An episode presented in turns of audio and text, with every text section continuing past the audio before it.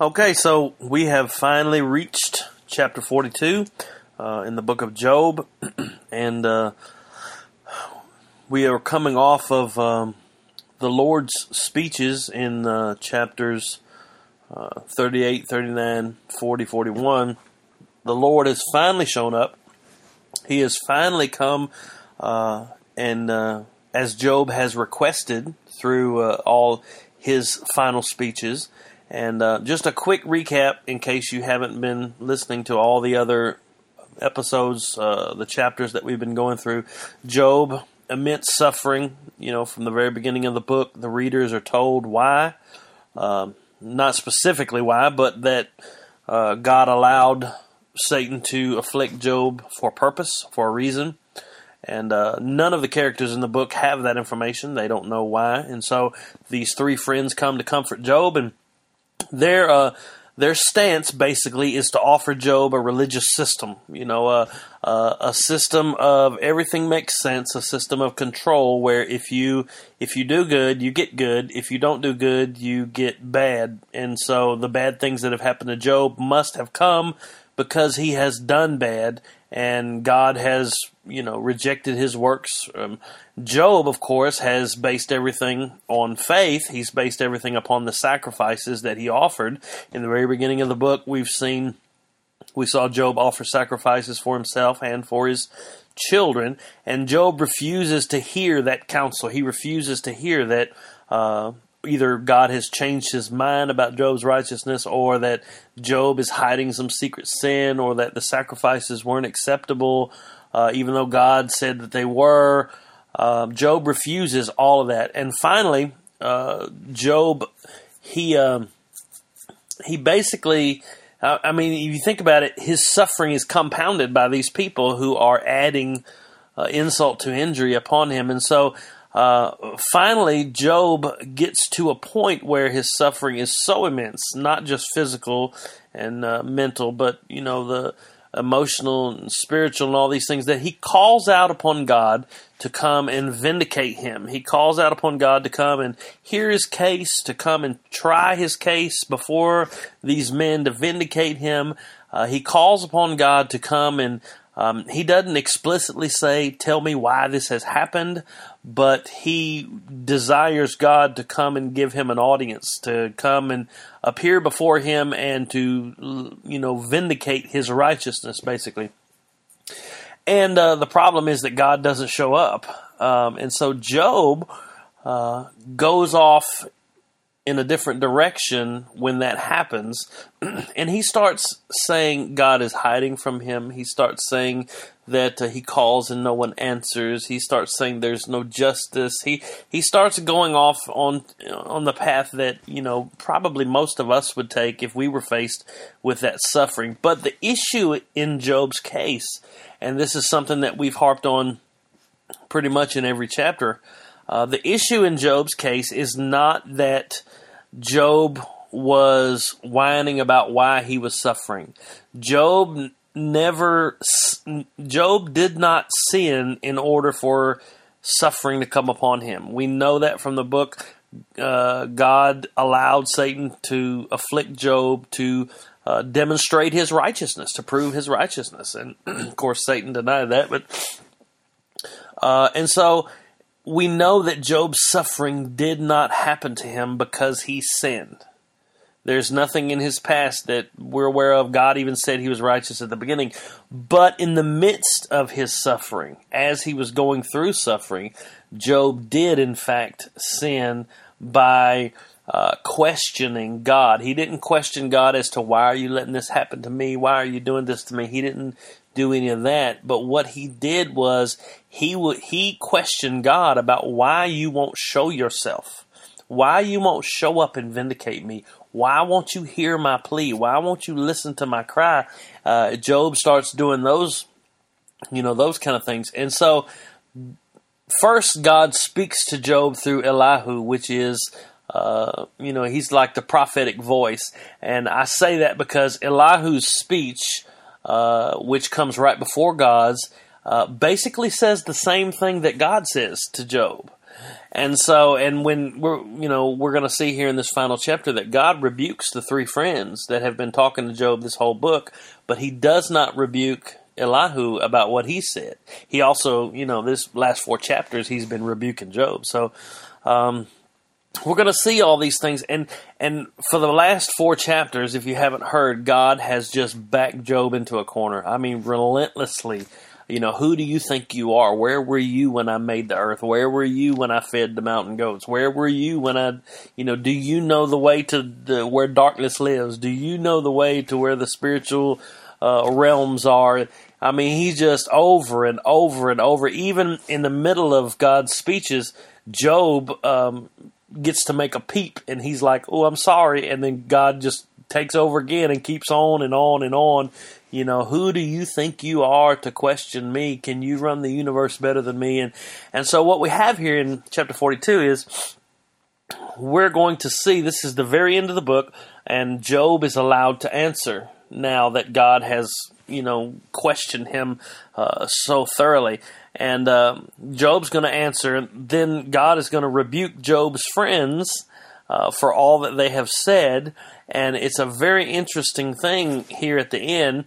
Uh, we'll get to it when we get to it. And then finally, he's going to restore Job's all Job's for- fortunes. Um, there's a few questions, a few matters of interpretation in the last chapter that we'll probably have to deal with that are that are a little difficult, but we'll get to those as we as we read through. It says, verse one says, "Then Job answered the Lord and said." Now remember, the Lord has man; he has been relentlessly questioning Job. So Job finally answers, and he says, verse two says, "I know that you can do all things, and that no purpose of yours can be thwarted." Who is this that hides counsel without knowledge? Therefore, I have uttered what I did not understand, things too wonderful for me which I did not know. Um, Job, first thing he does is the one thing that we all need to do, um, no matter whether we're going to suffer through suffering.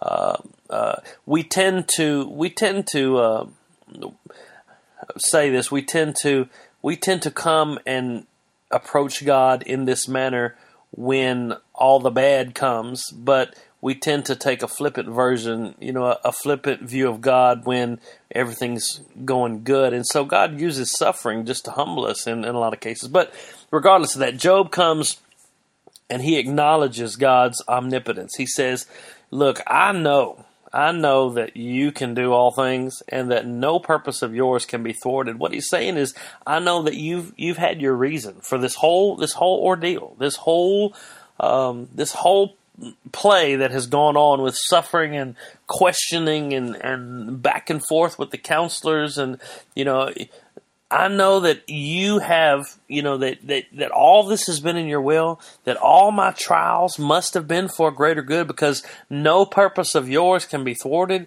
Uh, you understand that he's saying, he's saying, uh, you know, that, that even you know it's what we've been saying the whole book you know and what we see in the new testament that god's working all things for the good of those who are called according to his purpose and, and who love him and are called according to his purpose.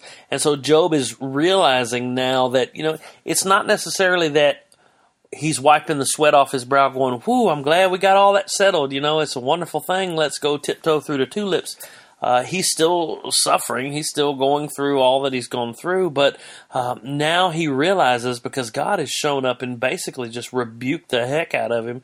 Now he's he, he understands that that God is in control of the universe. God is governing the universe. That was one of the things that God said to Job. Do, do, you think you can govern this this universe better than I can? Who can you feed the eagles? Can you you know do all these different things that that uh, God does in governing the universe? Job understands that God's all powerful, and uh, finally, Job understands that he he's ignorant. He's ignorant about all that God is, about all that God does. When he says, "Who is this that hides counsel without knowledge?" He's uh, referring to uh, what God said when he first came on the scene. God says, "Who is this?" and he was referring to Job. Who is this who darkens counsel without knowledge? He's talking to Job, you know, about who, who, is it that you think you are telling me what I'm supposed to be doing? And so Job, uh, Job quotes that line again that God said in verse 3. He says, Who is this that hides counsel without knowledge? He says, Who am I? Therefore I have uttered, this is who I am. I've uttered what I did not understand, things too wonderful for me, which I did not know. I did not, you know, he realizes that he was complaining about God not showing up when he requested him. Uh, he was complaining without understanding, you know, God's word, God's ways, uh, God's nature. I mean, uh, for him to question, for him to question God's goodness, God's justice, um, he is questioning the very nature of God himself. I mean, he's basically saying, You are not God, because if God is not perfect uh, in every aspect of his nature, then he's not God. If he's not a perfect judge, if he's not perfectly righteous, if he's not perfect in his justice, perfect in his love, then he's not God. So Job realizes that, you know, as a man, as a sinful, mortal man, he, he's unable to understand God's ways. And, uh, you know, and and he he humbles himself by acknowledging God's presence. In verse four, he says, he says, "Hear and I'll speak." He said, "Listen, I, am gonna say one more thing." He says, "I'll question you and you make it known to me." Uh, this sounds like it, it sounds like the same. I mean, it is the same thing that God had said to Job. It sounds here like Job is getting a little smart, saying, "I'll question you, you make it known to me." But in in this case, Job is what he's doing is saying, Look, I don't know anything. And so I'm going to be the one asking, and you are the one giving me knowledge because I'm completely without knowledge. He said, I'll question you and you make it known to me. Verse 5, very important, he says, I had heard of you by the hearing of the ear, but now my eye sees you. Um, what we see in verse 6 goes with it, says, Therefore I despise myself and repent in dust and ashes. And so, what we see here is that Job has an experience now with this awesome and powerful, omnipotent God. Um, it's one thing. Now, this is not to say that Job didn't have true faith before or, or anything like that, but there's a difference between knowing about God and having an experience knowing God, having a relationship with God. There's a difference between, you know, when, when you're a child and, and you grow up in church and you hear all the stories and you know all the Bible verses and you're memorizing, you know, maybe you're in Awana and you're memorizing Bible verses and you, you could probably tell Bible stories better than, you know, some of the adults that are in church and, and you just know all these facts and you're taught about God and you're taught about His wonderful works and His marvelous ways, um, that's a wonderful thing, and that's a blessing of the Lord to be brought up in a culture, a household like that. Um, but to actually have an experience with this God, to actually come face to face with the justice and the law of this God, and to see yourself as as filthy, as as sinful, as um, hopeless, to see yourself that way um, and then to understand the goodness of this God that He provided a way of escape. He provided a Savior. He took upon Himself the uh, the sinfulness that uh, that you see reflected in the law, and He He bore that Himself. To have that experience of transformation, to have that experience where you come face to face with this powerful, omnipotent God. You know, I, I hear a lot of people, I'm, I'm a youth pastor as well as a hospital chaplain, but uh, I hear a lot of young people. Uh, they don't necessarily use these words, but they say things like, "You know what? When I see God, I'm just gonna say, yo, you know, you didn't, you you didn't, you didn't give me enough information. You didn't tell me, you know." And I just want to think, are you insane? Uh, standing before, I mean, it, it would be like standing on the sun uh, you won't be you won't be speaking back to God as if you know He's your bud or He's your you know He's the homeboy that you got to get past to get through the get through the pearly gates or whatever. I mean, like Isaiah in Isaiah chapter six, the just the presence of this powerful, omnipotent God, uh, it, it it unravels Isaiah, and he's a righteous man in Israel uh, he says, I'm, I'm coming undone. I'm coming apart at the seams. I, I'm an unclean man, unclean lips. And when you're face to face with holiness, you see um, the utter sin in in your own heart, in your own life. Um, it, it's impossible not to. And so Job says, you know, look, I've heard all about you and I know all about you, but now my eye sees you. Now that my eyes come face to face with you, now that I am just, I'm in your presence, the only thing that I can do is despise myself and repent and this is the this is the the only time this is where Job repents for all that you know all that he has said all the things that have come out of his mouth.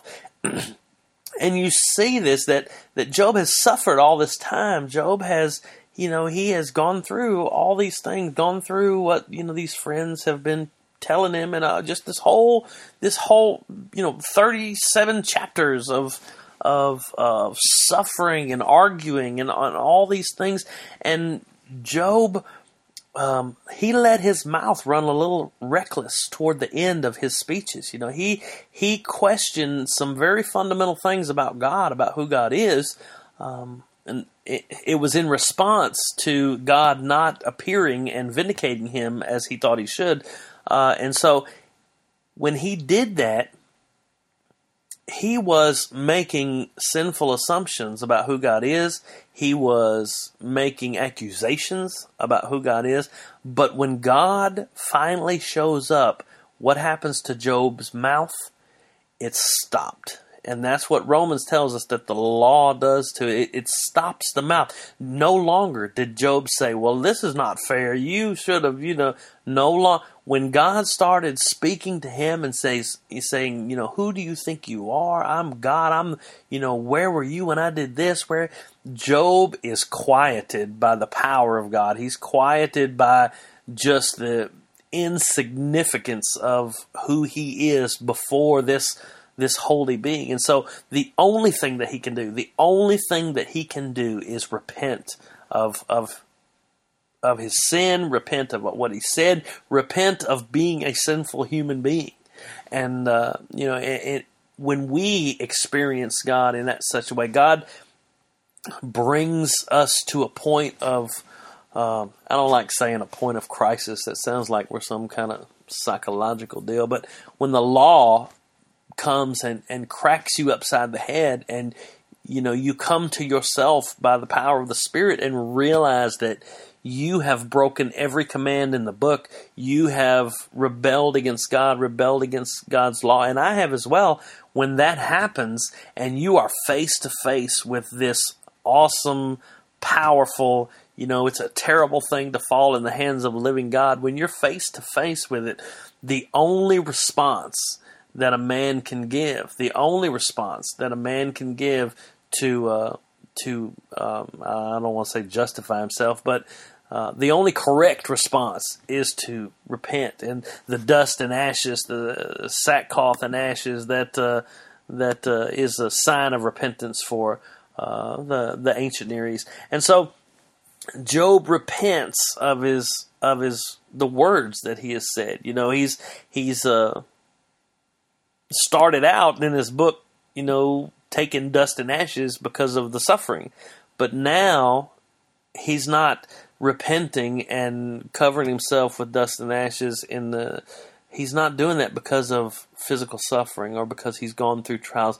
He's doing that because he's a sinful man and he has spoken uh, presumptuously about God. Uh, the second section is uh, verses, excuse me, seven through nine in this chapter. And this is where the Lord rebukes Job's friends.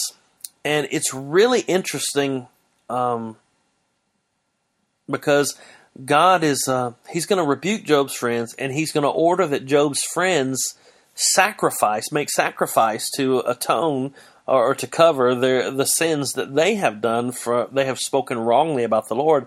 Uh, and in this section as well, he is going to, um, he's going to tell them, uh, you guys don't even pray to me for forgiveness because I'm not going to listen to you.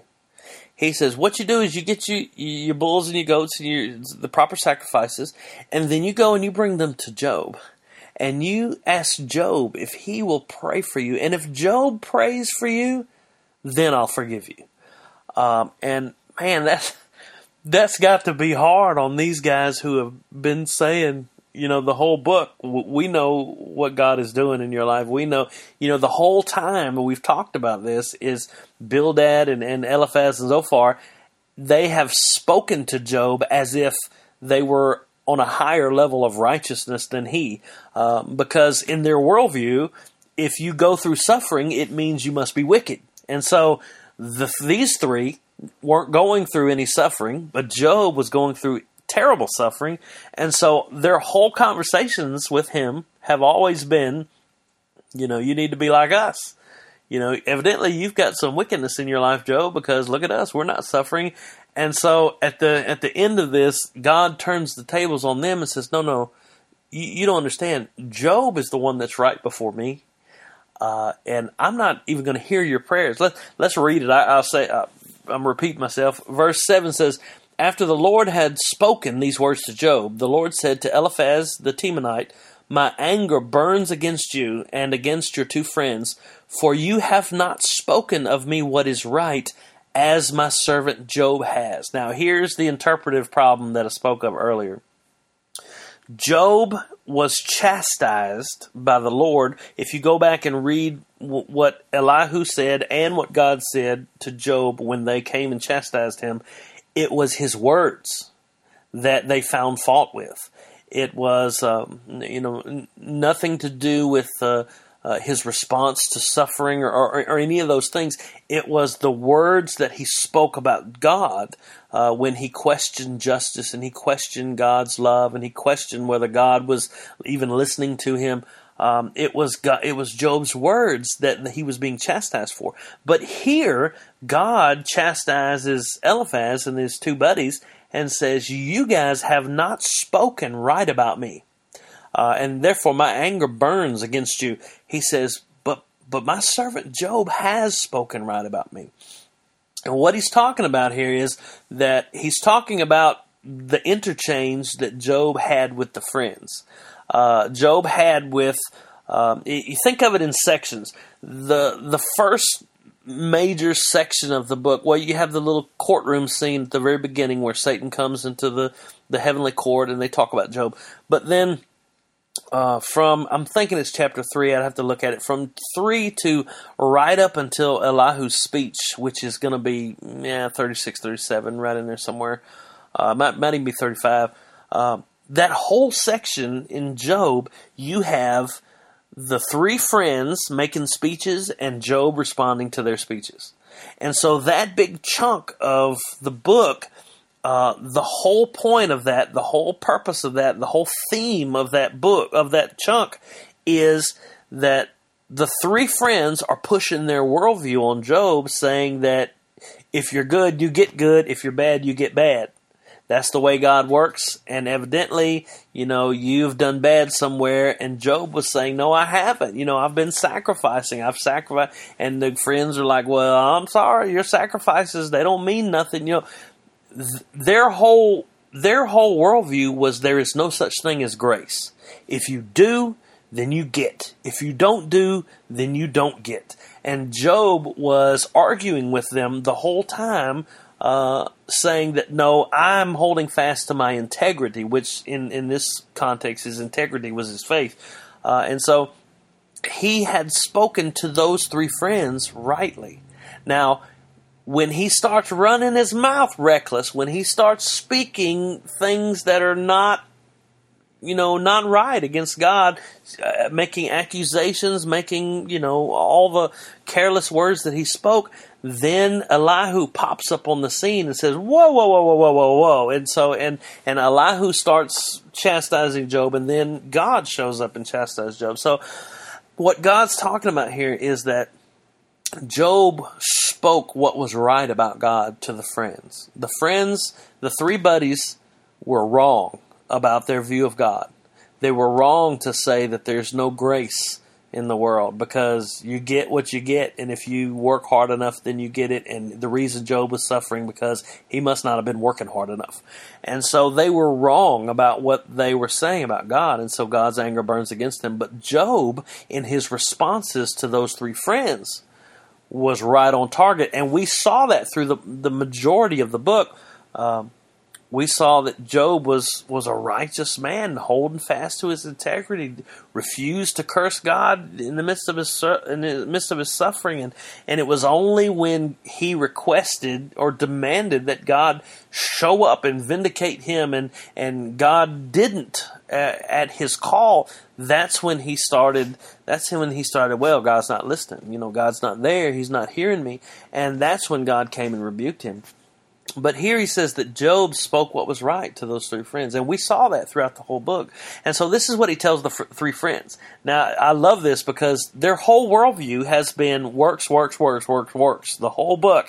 And so now God confronts them saying, hey, you sinned. What are you going to do?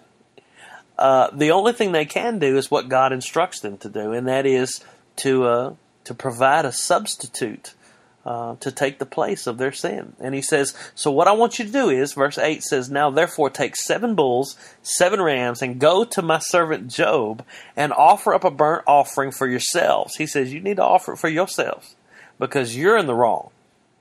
And he says, I love this, and my servant Job shall pray for you. for I will accept his prayer.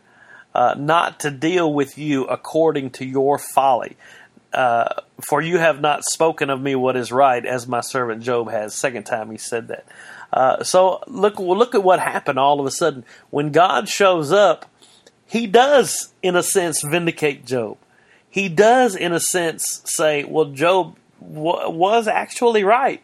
You know, now I've dealt with Job about what he did say that was incorrect, but as far as Job was talking to you guys and you guys talking to Job, uh, he was right on the money, and you were wrong. So what what happens to them is their whole worldview is shattered in just a few lines. Um, they were expecting God to show up and just to nail Job to the wall, and they would stand around going, "Huh? See, I told you. If you do good things, then you get good things, you know. And if you if you do bad, then you get bad. There's no no grace, no substitution, no no any of that stuff, you know." And and Job was going, "No, no, no." And now here we see that the three friends are the ones who have done wrong, and Job has done right. And so the f- three friends, faced with their own worldview, if they would take their own advice, all they can say is, uh oh, suffering's coming now. Uh, I'm fixing to get punished. I'm fixing to get punished bad. You know, I'm. I, I'm the one that's in the wrong. I'm the one that's sinned. I'm the one that has got God's anger burning against me. And instead of unleashing wrath upon them, like their worldview would prescribe, God gives them grace. And He gives them grace based on the substitution of sacrifices. He says, You take these sacrifices, and there's a righteous man down the road that you probably know. You've been talking to him for 38 chapters. This righteous man who suffered, um, even though he'd done nothing wrong, he suffered. This righteous man suffered. And what I'm going to do is, you bring those sacrifices, and He is going to intercede for you. He's going to intercede for your sin. And the reason He's going to do that is because I'm going to accept His prayer. And the implication there is I'm not going to accept yours. There is no more perfect picture of what the Lord Jesus Christ did for sinners and what he continues to do by sitting at the right hand of the Father and interceding for for sinners. Job was a righteous man who suffered unjustly. And I say unjustly, it wasn't unjustly because he was a sinner and God can do what he wants with sinners. But for all intents and purposes, God had God said out of his own mouth that Job didn't do anything to actually deserve the suffering that was heaped upon him. Uh, and now he's become through that suffering, through his it's not a equation with the Lord Jesus Christ, but through his repentance, through his through his faith in God, he has now become the intercessor for these guys who thought they were so righteous, who thought they were doing so good. Is that not the perfect picture of what Christ has done for uh, for the world, especially the the religious minded Jewish nation to whom he first came? He says, "You go and." Uh, my servant Job, he's going to he's going to pray for you, and I'm going to accept his prayer. And so, verse 9, luckily, Eliphaz, I say luckily, they were blessed, really. Eliphaz, Bildad, Zophar, um, they hightailed it, and they did exactly what they were told. Uh, verse 9 says, So Eliphaz the Temanite, Bildad the Shuhite, and Zophar the Naamathite went and did what the Lord had told them, and the Lord accepted Job's prayer. God gave them grace. The same grace that they have denied the whole book that we've seen, this whole book, they've denied that that grace was a reality. They said you had to work for it. If you've done bad, you must have been hiding some bad because God wouldn't allow suffering if you have been a good little boy like we are. And now, here, after all they said, God, first of all, God offers them grace. God gives them grace and second of all, if you were Job, would you pray for these three guys? Man, if you're saying yeah and shake and nod your head yeah, then you are far more righteous than I am. I mean, Job had to forgive these. I mean, he had to to intercede for them. Uh, you know, Father, forgive them, for they know not what to do. Anyway, uh, the the final uh, section in the book, really, and we come to the end is the narrative of how God restores uh, the blessings of Job. After all this is over, um, all this is done, uh, Job receives more in the latter years of his life than he ever had in the beginning. And what is a picture? It's a picture of not that, you know, if you suffer in this life, um, just hold on because God's going to give you a mansion later on or whatever it's a picture of the true blessings that come through humility and repentance. Um, they come. They come afterward. Uh, no matter how blessed you are, no matter how um, in tribulation you are, no matter how how how you find yourself in suffering, no matter what you go through in this life, or no matter how blessed you are, if you don't really you know have the kind of suffering that Job has, the true blessing of the true blessing, the true honor, the true glory of knowing the Lord on a personal level, being saved by the, the blood of Christ and having the Holy Spirit indwell you comes when we see him face to face, when we when we exit this fallen creation or when creation is renewed and uh, we all come to uh, the perfect knowledge of of who He is and who we are in Him, and uh, sin is done away with, and that's where the blessing comes from. So let me read it. It says, "And the Lord restored the fortunes of Job when he had prayed for his friends, and the Lord gave Job twice as much as he had before." Then came to him all his brothers and sisters. You see him getting his family family back now, not alone anymore. And all who had known him before. There's his friends and ate bread with him in his house, no longer alone, no longer isolated. Now he has friends and family. You know, it's a picture of a joyous, you know, celebration. And they showed him sympathy and comforted him for all the evil. That word, uh, it could mean it. It does mean calamity or disaster here that the Lord had brought upon him and each of them gave him a piece of money and a ring of gold. They blessed him. And the Lord blessed the latter days of Job more than his beginning. And uh, verse the rest of verse twelve says talks about all the sheep and oxen he had. Verse thirteen says he he had also seven sons and three daughters, same as he had in the beginning. Remember, uh, and this this is uh, strange at the end. It's not strange, but it, it's uh, different from the beginning. In the beginning, it was all focused on the sons that uh, you know they they would have a meal at their house, and you know they would go and each one to each other's houses. Here, it's all about the daughters, and he says, and he called the name of the first daughter, the three daughters, uh, Jemimah, and the name of the second Keziah, and the name of the third Keren-happuch. And in all the land there were no women so beautiful as Job's daughters, and their father gave them an inheritance among their brothers. And after this, Job lived 140 years. That's important because you, you want to think, you know, Job's 90 something years old or, uh, you know, however old he is.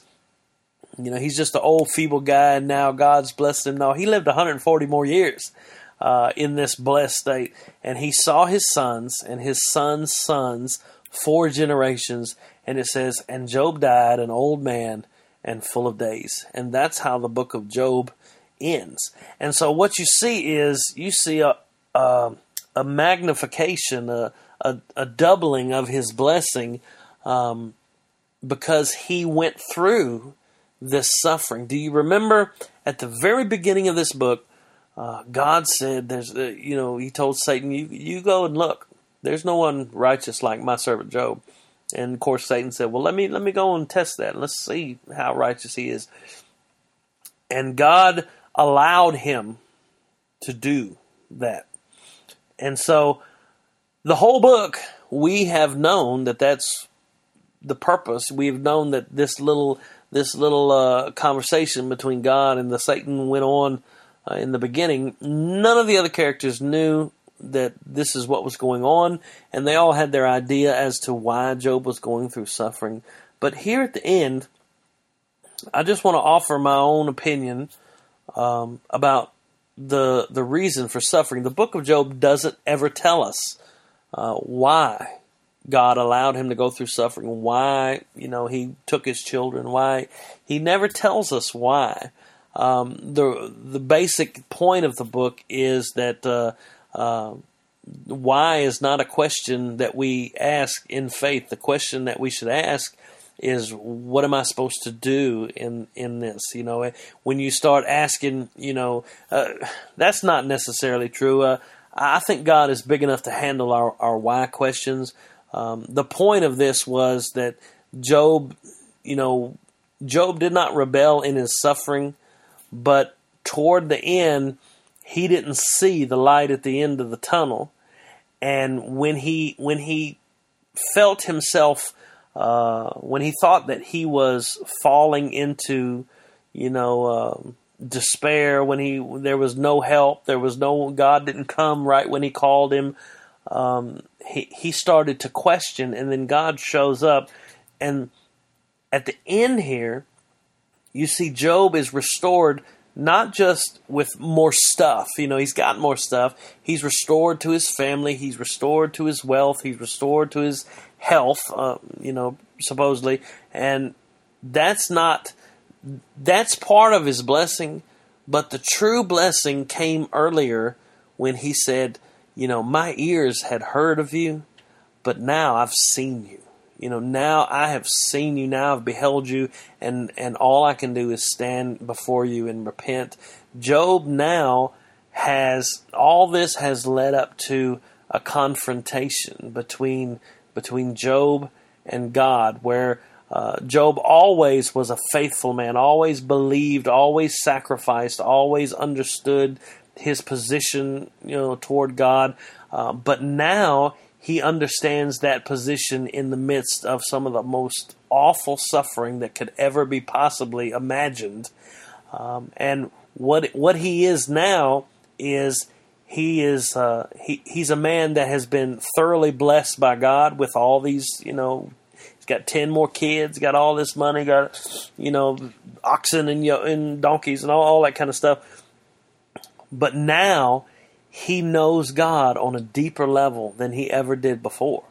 Now he, uh, not saying that he didn't have a relationship with God before, but but do you see that through all of this, through the suffering that he went through, um, through all of the things that he dealt with with the three friends, through God coming and speaking Himself, now he knows the God of the universe, the omnipotent one, the one who has all things in His power.